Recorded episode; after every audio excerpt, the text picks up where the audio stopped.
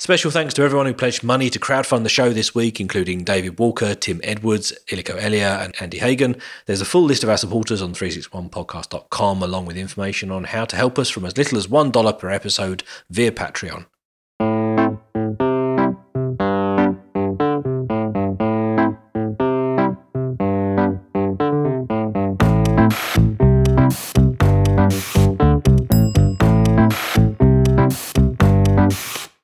Hello and welcome to 361, a weekly podcast about mobile tech and everything around it. My name is Ben Smith. I'm Ewan MacLeod. And I'm Rafe Blandford. This is season 11, episode 9, and this week we're talking about the trends from CES.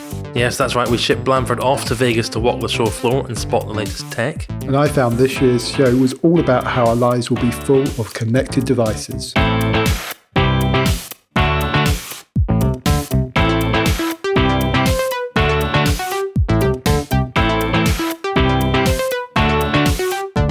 Welcome back, chaps. How you doing? Very, very good.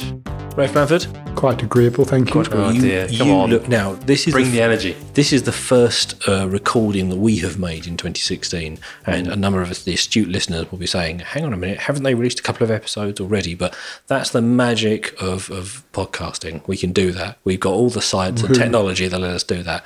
So, yeah, did you have a restful break, Rafe Blandford? I did have a very restful break. I enjoyed having a bit of disconnected time over Christmas. How were the sausage rolls?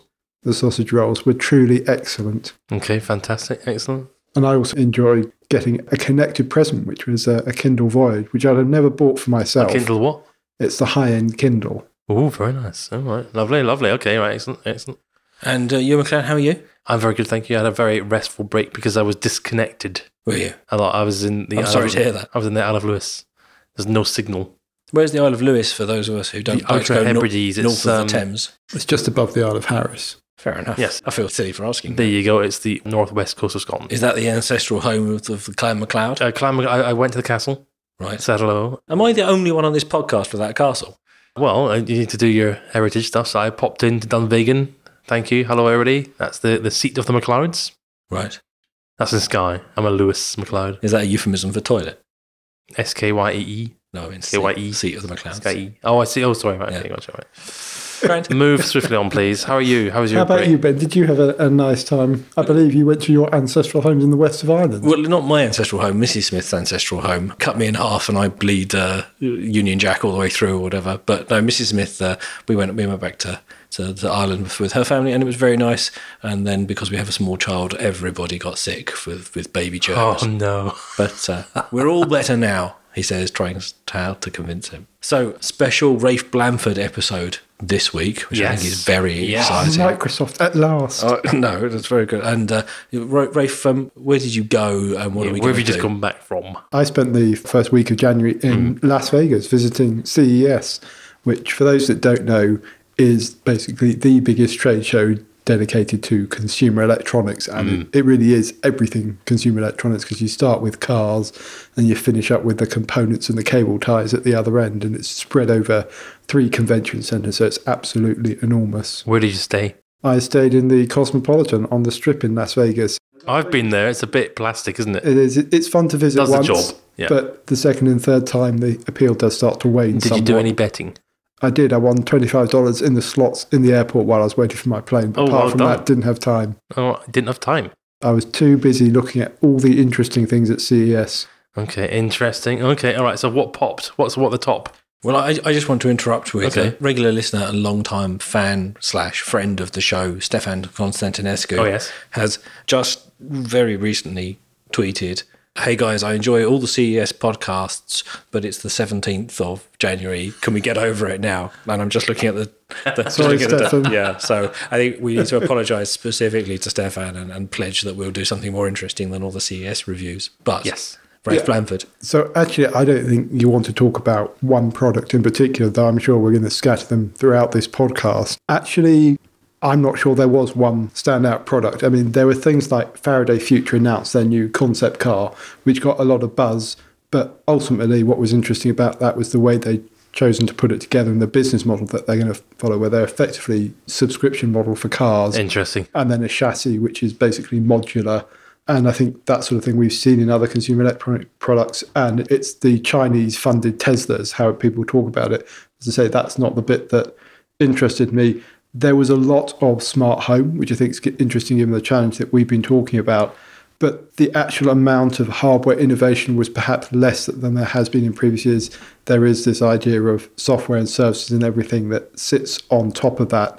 But the thing about CES is it allows you to see that broad spectrum, which you typically don't get at a specialist show like Mobile World Congress. And so it's those broader themes that come out that I think are the thing that are most relevant here. It's everything from the connected cat litter tray. It's the Internet of Poos. Exactly. and then you go, there's the um, connected pregnancy tester, and you sort of go, yes, a stick that you pee on that's got Bluetooth connectivity. And you sort of go, that sounds a bit rubbish. But actually, when you go and talk to them and think about it, I have my doubts honestly about whether you would want to use that as a connected object. But the reason they've done that is there's a traditional company who's in that space already, who then wants to have permission to talk sort of pregnancy content in general over a longer period of time. So it's a way of extending their business opportunity and model. Yes. And that's something that I think we see with a lot of connected devices. It's not just the thing, it's then what you can add to that. What is the adjacent portfolio? And for a lot of traditional companies, that's what the opportunity is. And so it's very easy to laugh at some of these connected objects, and it's a bit like the early day of wearables. And actually, now we're starting to realize that that data is quite valuable and it's the service add on top. And so that's the sort of thing you see at CES.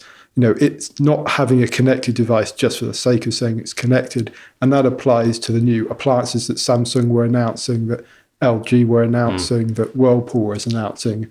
And as we go through this podcast, I'm going to try and drop in some of my favorite ones. Okay, so you've picked out three main themes, Rafe Blandford, that we're going to talk about from CES. But you and I think if we're going to have a Rafe Blandford podcast episode, mm-hmm. We are committed to that. I think we are committed. To that. I think it's time we have some Rafe Blandford theme music now. I think he needs his. He's reached the no. state, reached the status that he's got his, his own part of the show. You know, he's he's obviously clearly A residency more, kind of thing, more yeah. of a celebrity than you or I ever Indeed. were. Well, that's obvious. It's going to be such a nice episode, too. Uh, ladies and gentlemen, for your enjoyment, I think you know we'll test out some Rafe Blandford theme music, shall we? No. Yes.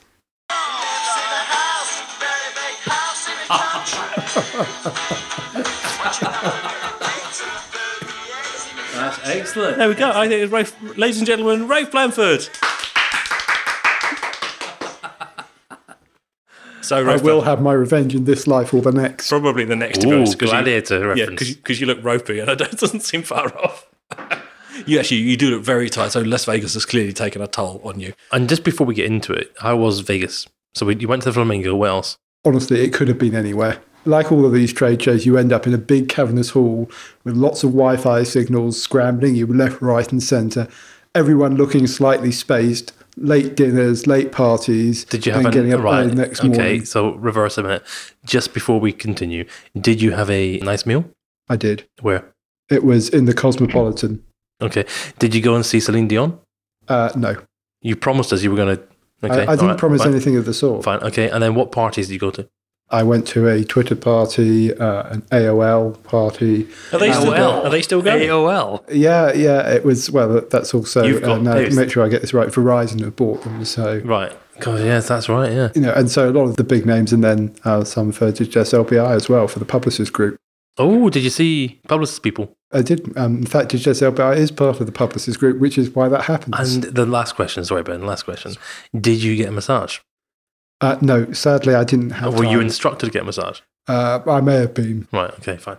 Because we do need to come to the massage topic at some point. Yes, when we get to hundred dollars per episode, and not before. We will come back to that topic and give you a an update as to the, the totalizer. Yes. Anyways, uh, Rafe Blandford, there are three topics we've picked out this week. And the first one on the big whiteboard of agendery setting, new, where, we- where we do all of our intricate episode planning, the giant laser display board, as it were, says Rise of Continuum. And that is where the, my understanding of the topic begins and ends. It was a really good series on Netflix as well. It, it was. Explain it to me like I'm five, as the Reddit people say. Well, I, I apologise for the slightly uh, tricky nature of that uh, phrase, but it's one I really like, and I'm a big fan of the word continuum, so I couldn't resist getting it in.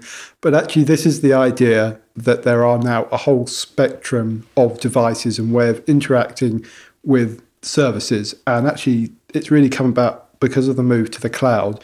You can now be pretty agnostic in the way that you address your digital services. Up until a few years ago, I think we saw the mobile phone as the primary way of getting at things, as the kind of the ultimate remote control. And even before that, it was kind of through the desktop, and to a certain extent, the web was the kind of the great leveler. And you can see things like wearables or everything orbiting the smartphone, and that absolutely still exists. But we're seeing, a, if you like, a broadening of that ecosystem. So it's becoming much more of a distributed ecosystem. The idea that you'll be able to address your digital services through other devices that aren't connected to a, a, PC or a smartphone, or at least not directly. Now, we've seen that for a while, and things like the Sonos speakers are kind of interested in, in, in that way because they start to have control so they're independent of the phone, but are still rather dependent on the phone. But increasingly now, there are devices that live and breathe on their own. And we've talked a little bit about it in some of our smart home things in the way there's these kind of appliance like devices. Give us an example because I'm yeah. struggling. So I think one of the best examples is actually the Amazon Echo, which is a smart speaker that's produced and it's actually only available in the US at the moment but you can address it through natural language and ask it to play a playlist. You can even buy things directly from Amazon. It's always on as well, right? Ask press a button It's always on, and we're seeing the same thing. A lot of products. Actually, one of the ones that caught my eye at CES was a company called Triby, which is designed to be stuck on the fridge effectively, and it integrates with this Amazon Alexa or Amazon Echo functionality in order to be able to basically do queries a bit like Siri and Cortana, but to say completely independent of the phone but equally, well, you might think about some of the recent advances that Philips has had with its Hue lighting system, where it mm. actually has switches and things that happen independent of the phone, or that there's that kind of integration within the smart home where there's dedicated decisions going on.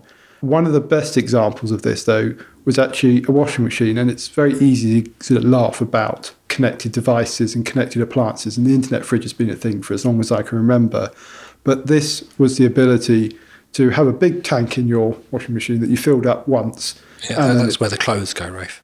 Oh, I knew I was getting something wrong. But actually, what was clever about this is it knew when it was running out of detergent and it would order more for you automatically. And it was using Amazon Dash or Amazon um, ordering to do that. And we've seen the buttons that let you do that. And they had them for Tide and a couple of others. But this was built into the device. And it's that delegated decision and automatic fulfillment that starts to sound quite interesting. I think there's still a lot of work to do here. Don't get me wrong. I mean, just doing an Amazon order for detergent seems like a, a bit over the top. But if it could put something onto your shopping list or start doing interesting yes. things with that, I think those have a lot of potential. A lot of the medical devices that report directly to the doctors would also come into this. It's not just in the consumer space. You can see it in business to business. And it's, you know, we've had machine to machine for a long time, but it feels like we're on the cusp of having a lot of these kind of spectrum or continuum of devices arrive that aren't just ones that orbit the smartphone. So the problem you and I see with that one is, did you see that story about the? I think it was a Samsung fridge that had a calendar built into the front of it and it was mm-hmm. hooked up to Google Calendar. Yeah. And then, of course, the Google Calendar API changed and rendered the whole thing, you know, mm. worth it. And with medical devices, obviously, that's compelling because I, you're given the medical device probably by the medical practitioner, and the cost of the device is small relative to the value of the care. You know, like if I'm sick or if I'm managing an illness, I don't mind having to replace the kit, but my washing machine needs to last me many, many years. I buy it. Well, what happens when that washing machine you know, the, when, Amazon stop does it offers the, the subscription service. My model for washing machines is every two years. Would be ideal. Really? Yeah. Blimey, you get through them at a rate of knots. How's well, just the, the minute anything breaks, I just get a new one. These are throwaway for me. I think that's not really an ideal position to be in. But there is a product no, life cycle. I don't agree. I don't agree. Why? I don't think they break every two. Very environmentally yeah. well, friendly. I mean, yes, you're you're right, Rafe. But set that aside for a moment, just from a purely practical point of view, I don't think that they normally break every two years. They tend, well, in my experience, every two to three years. Yeah, they develop a fault. Are you washing rocks in yours or something? Well, I'm talking about washing machines, and I'm also putting tumble dryers, dishwashers. Well, dishwashers maybe it's slightly longer, but tumble dryers and washing machines typically about two or three years. Okay, well, I mean, my, my thought was that they lasted longer. I mean, I think. Well, they can do, but I think that's years. what needs to change. If, if that's what happens with me, the minute something it stops working, it demonstrably stops working, I order a new one from AO.com, But then this is where online. where the model that you're starting to see companies like Xiaomi and LeTV are actually making the smart part of these appliances modular, so you can literally Yes. switch them in and out. And you know, you're right. There were loads of fridges with screens, and that's an example of one of these continuum devices. Previously, it would have been dependent on the smartphone for some kind of sync. Now it's going up to the cloud.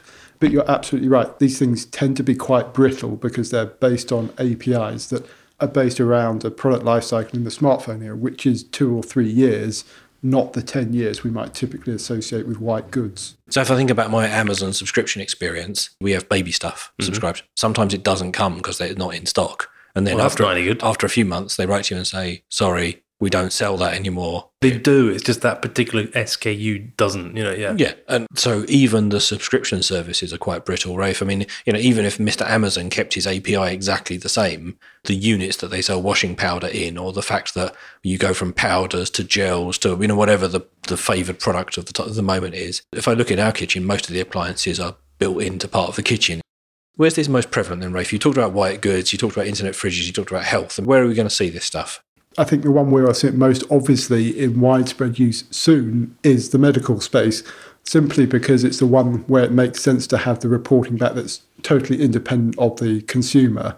And that's partly for reasons of reliability, but for example, for elderly healthcare, having the ability to keep track of someone without it necessitating some kind of syncing or with a smartphone is actually uh, really important. And actually, there were some interesting ideas in that space around. There was a tablet that was specifically built for seniors.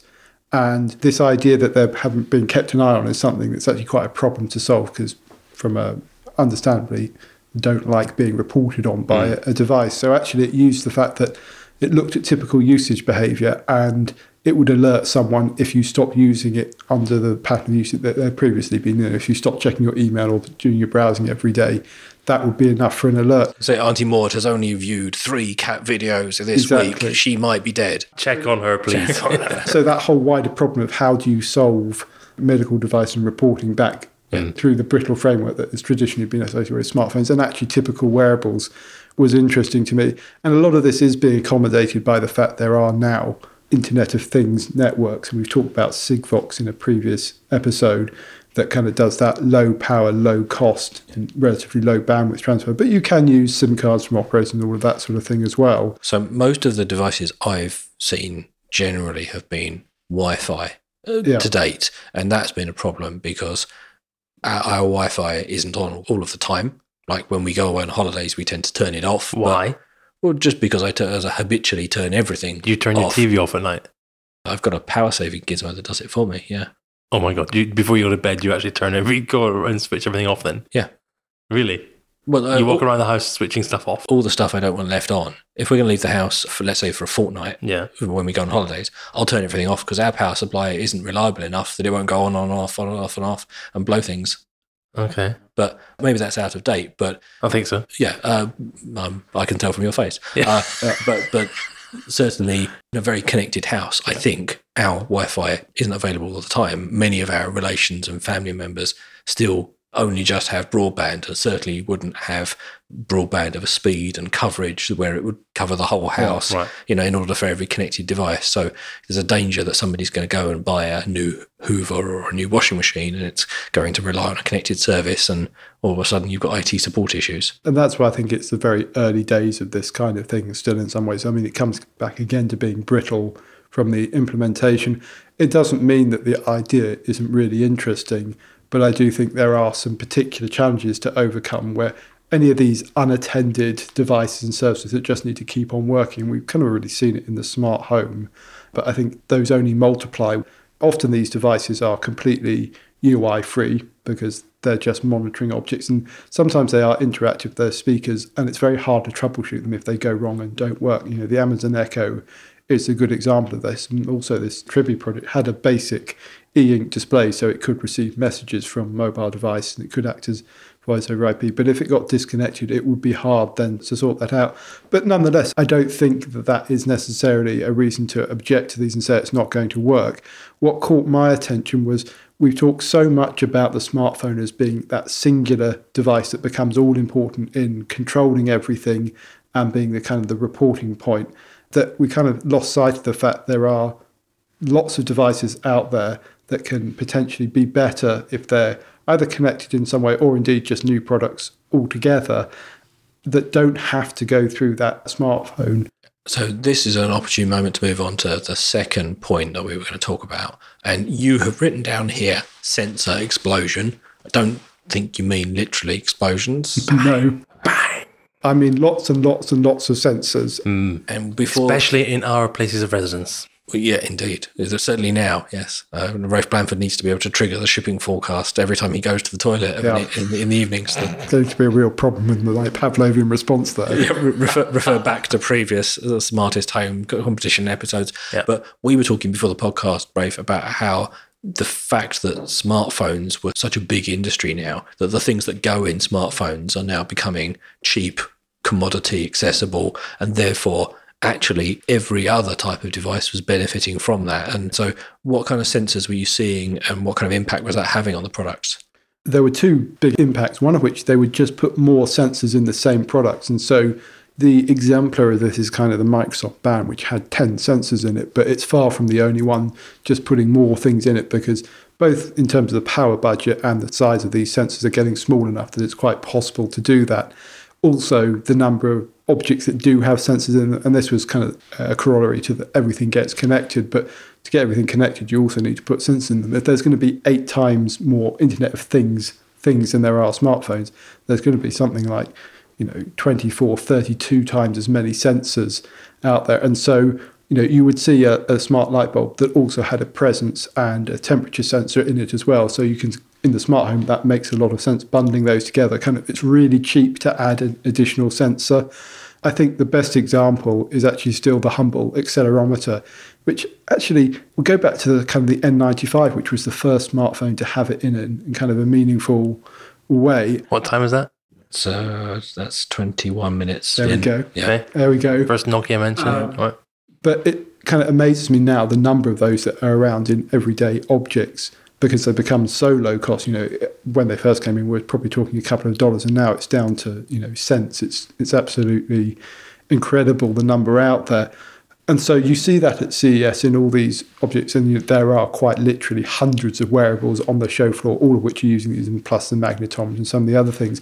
But also, it is the new sensor types, and so there are gadgets now that use light spectroscopy to tell you what your food is made of. And at the moment, it only works with fairly solid foods that are consistent. But you can see the future.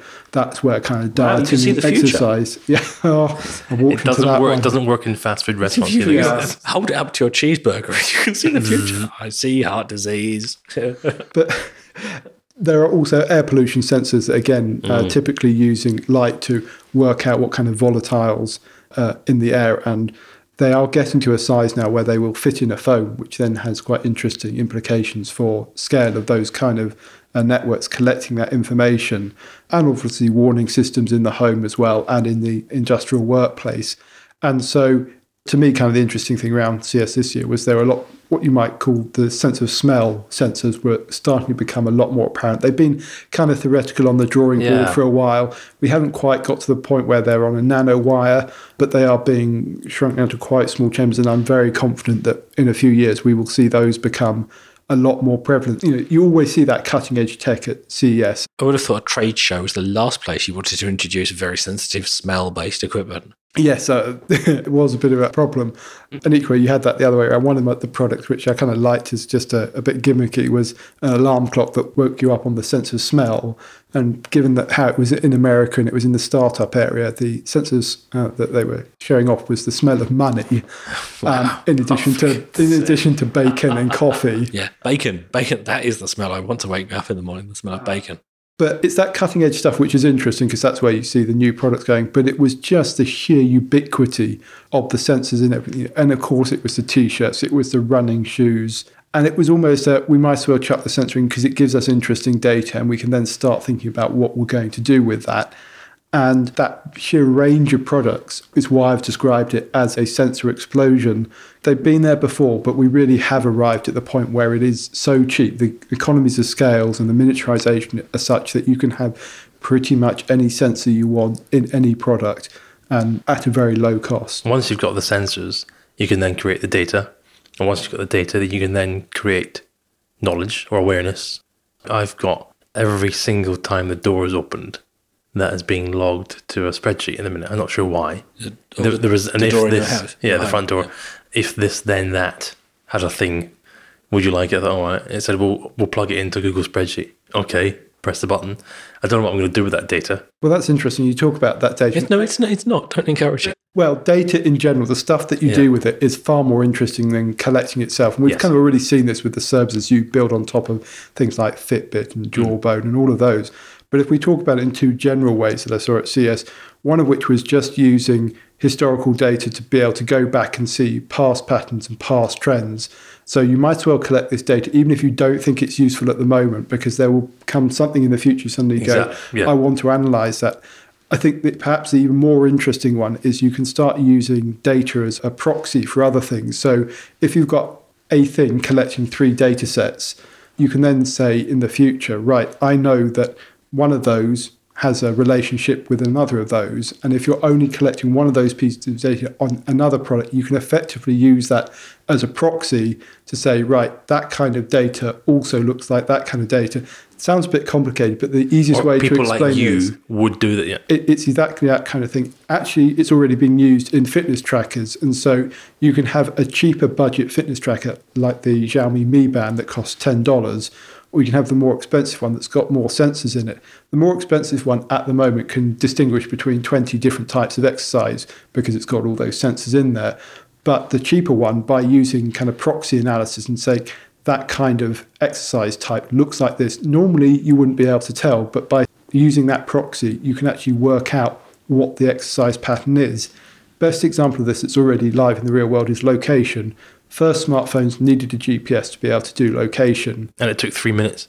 and it took, Remember, you had took, you had it to took put your. N95 on the shelf by the window for three minutes for it to get a fix. while it was collecting that GPS data, it was also collecting cell ID and Wi Fi. And they built up a big database and said, when I see that Wi Fi and that cell ID, I know I'm in this location.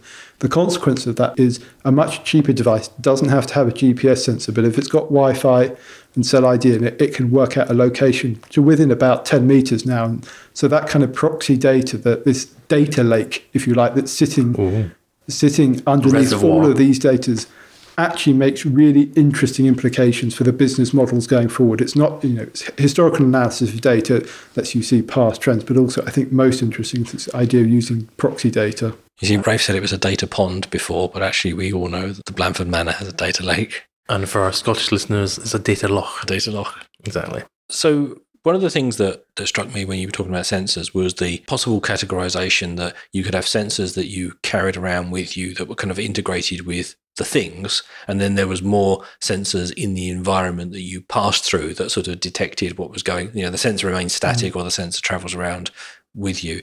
Was there any case that actually people were thinking about now that you've got such a broad range of choices about sensors, about where the best place to put them were? You know, that it was better to cover you in sensors, you know, health bands or fit bands in your shoes and everything, or actually should it be the building is smart enough to sense you and your movement, your health, and that kind of stuff? I think at this stage, the focus is still on putting it in things and products, and the large scale deployment of it into cities or to buildings hasn't really happened yet. However, there was plenty of that in the idea that you could start putting pressure sensors into carpets, for example, and use that as a way of measuring footfall in retail locations. Or you can use things like Li-Fi as a technology to actually start doing interesting things to update shop signage. And although that's you know, it's not a, a sensor usage as such. It's obviously dependent to a certain extent on sensors to be able to do that. The emphasis seemed to me to be around the individual and around what can you do to kind of modify existing infrastructure rather than put in brand new infrastructure, which is kind of the problem with smart pavements and smart cities and all that kind of thing. However, I think it's all going to come together and it'll be very difficult to distinguish between the two what it does strike me is there are going to be sensors in so many different things. Actually, the trick of it is going to be identifying the individual and unifying that all together. So at the moment, it's pretty easy because you wear a Fitbit wearable You identify yourself. and that's a singular object. But Yes. once you start having, you know, multiple sets of clothes that might have sensors in them, or a pair of shoes or insole, you're never going to transfer the insole from one set of shoes to another.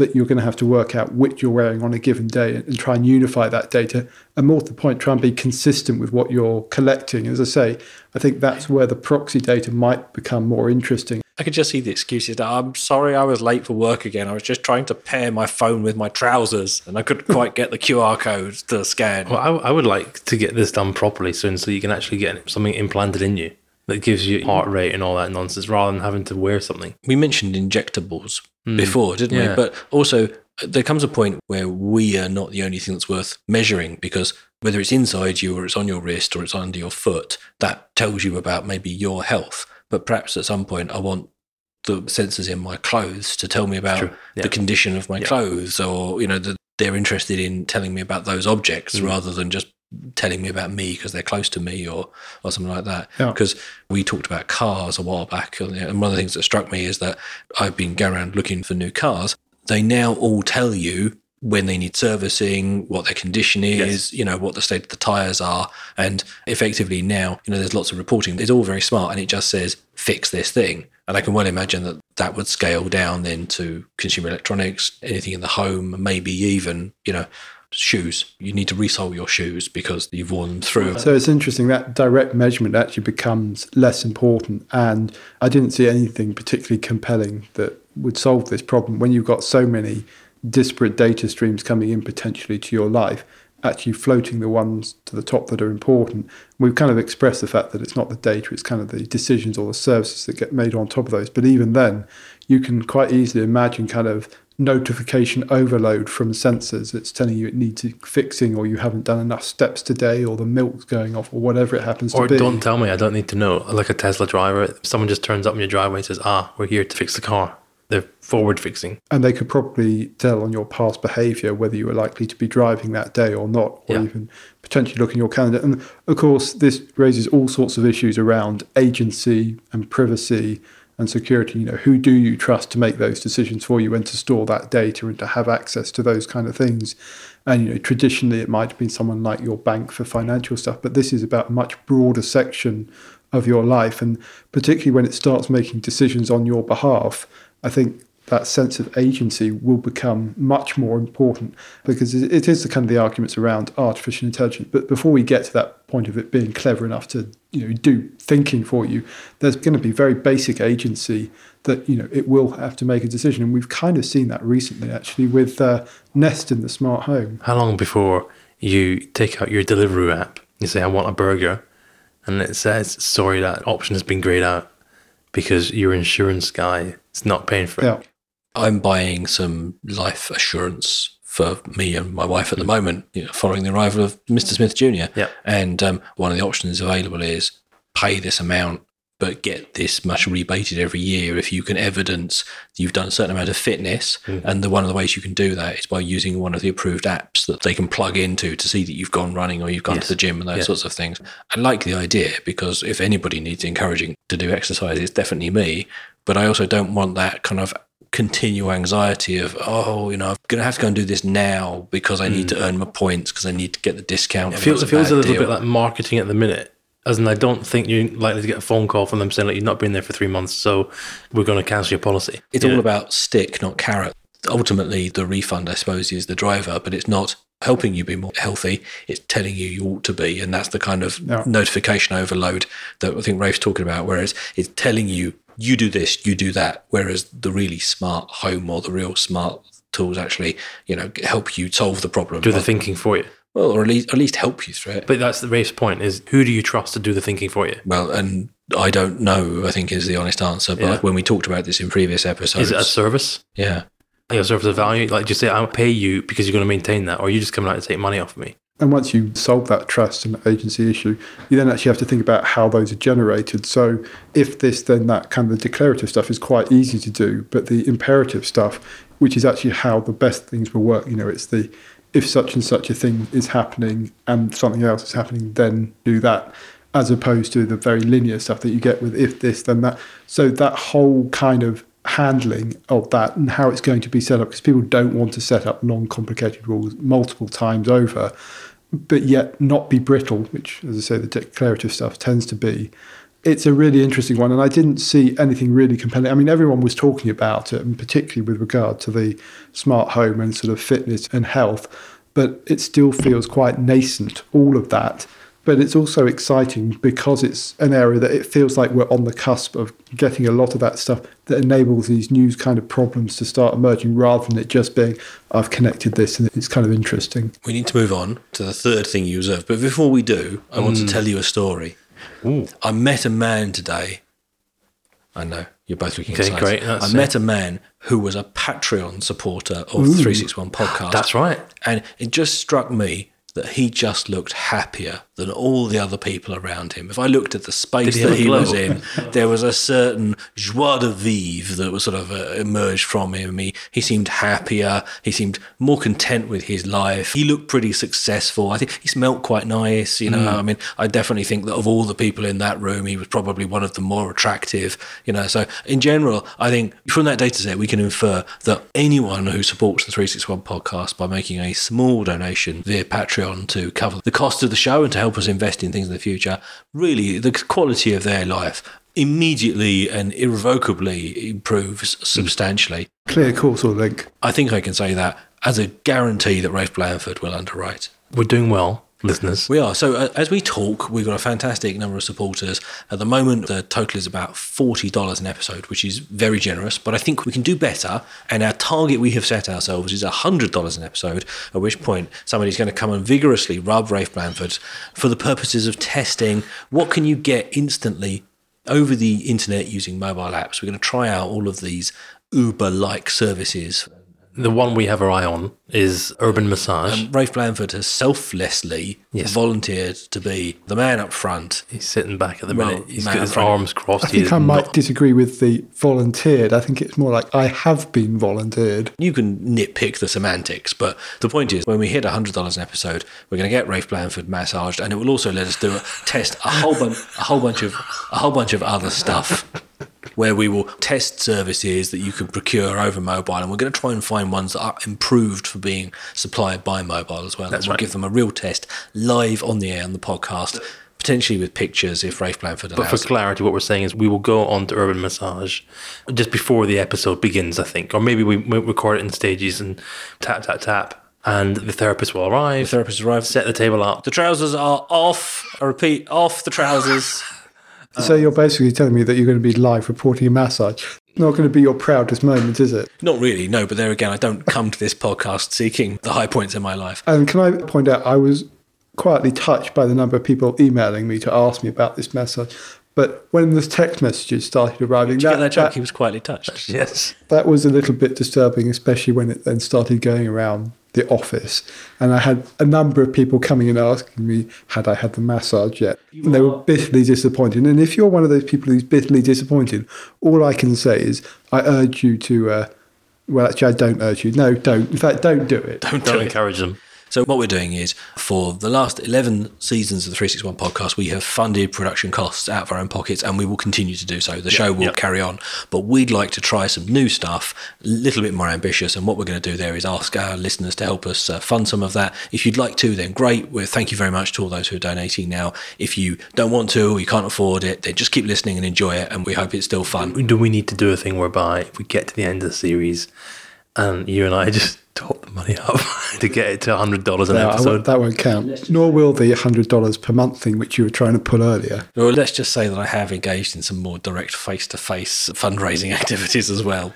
But if you'd like to support us, you can. What we recommend is $1, which is about 60 pence per episode. It works out about the cost of two coffees for a season if you're in the UK. So hopefully, uh, what you know, a very minimal amount of money helps us fund the show. It's not all about winding Blandford up. It either. is mostly about winding Blandford up. But it's not all. but It's not all about subsequently that because be. we're looking to do some exciting things, and it also does justify us doing above the norm with our respective challenges. Exactly. Like my wife, your wife. Some of you have written in and suggested other ways that you would like to support the show or you'd like to donate. Oh, I thought you meant other other ways to. other ways to massage Rafe Blandford. Yes. Have you tried sticks? And we will be looking at those and we'll be launching those in season 12 if all goes to plan. And, and thank you for all your feedback on that one.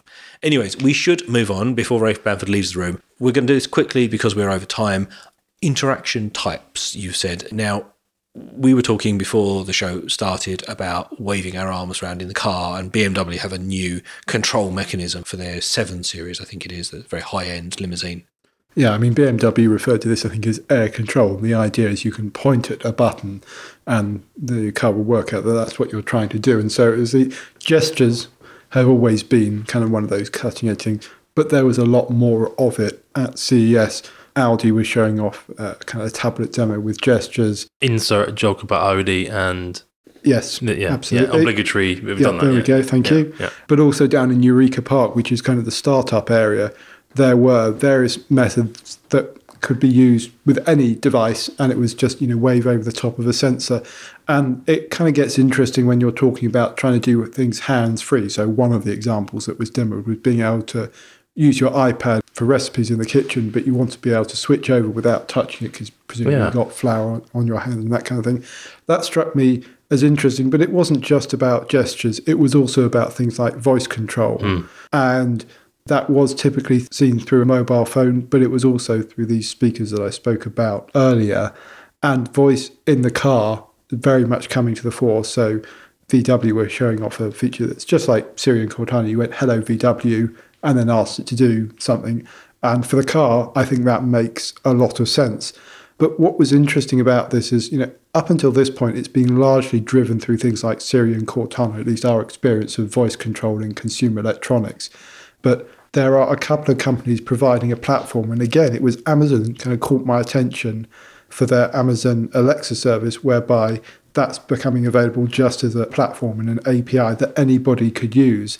And so we talk about the big tech giants, but Amazon I thought was interesting here because there were a couple of places in the show where they were acting as an enabler, just as they do for AWS, Interesting. the Amazon Web Services, but they were starting to do the value add services on top. So I talked about Amazon Dash and replenishment services, but it was also Amazon Alexa for voice. And that was really interesting because it broke down the notions of the traditional big tech players. friend of the show, Sam Machin, who may mm. or may not be listening. Hello, Sam, Sam. if you are, has built a really cool demo of, I think, what he called the $10 Echo, where he built a board and it records your voice and it submits it to the Alexa service and it gets the response back. And pointing out that actually, without all the speaker piece, you can actually use that service now for with, with very, very, sm- very very, cool. very low Very power. smart. And his demo is really cool. And I noticed that uh, Werner Vogels, who I'd previously seen speaking about Amazon Web Services at an enterprise, do had shared Sam's project, which he tweeted around. I thought it was really cool. But if he can build it for ten dollars, Amazon could clearly build it for way less at scale. And so these services are immediately applicable into very, very low cost hardware. What's interesting about that is, you know, we started off with the mouse and then touch with the smartphone became the dominant interaction method or type. But just as with the continuum of devices, we're starting to see a broadening out of the ways you will interact with it. And obviously, the interaction method is absolutely key because once you move away from touch and needing a screen, there are a lot of other opportunities out there. And gesture and voice are the big ones, but we were starting to see others as well in response to other kind of human actions. And typically that could be around eye tracking and things like that. But actually, kind of open up your imagination and see what else is out there. It was also kind of the automatic response, the kind of if this, then that kind of triggers of activity either in the digital realms or in the physical realms all acting as kind of that interaction point or that trigger. But as I said, the thing that really did catch my attention was Amazon acting as this kind of platform provider. And just as we've traditionally seen CES as a place where you can go and get all the hardware bits and do things, increasingly now there are software pieces to that puzzle as well. And we talked earlier about how you could build all of these connected objects out of kind of smartphone hardware. It feels like the next step of that is it is you know just a continuation of the APIs and kind of the services that existed before, but they are significantly smarter in that there is a lot of the intelligence is now sitting in the cloud, but at the same time is provided as a platform that anyone can use, and so that lowers the barriers to entry, but also enables more intelligence. And I'm sure we are going to see the same things both in terms of input and output. Facebook, in the way it's talked about messaging as a platform, I think is interesting. And there were a couple of companies demonstrating how WeChat could be used as an output. So they didn't have their own outputs, they didn't mm, have their own mm. apps, they just put things on to WeChat. And so that became a kind of interaction point for some of these devices. And you know, yes, that was done through the traditional ways, but it was kind of the the reverse of the thinking that usually goes on. And so, if we take those three themes together, kind of rise of continuous sensory explosion and new interaction types, all of it sort of comes together to be a very broad and kind of generic connected life. But what caught my attention about that was it moves beyond kind of very singular digital devices and experience to something that's kind of just enmeshed in the world around you and is endemic. And it's not that the smartphone is not important because it is, it is actually still the ultimate control point.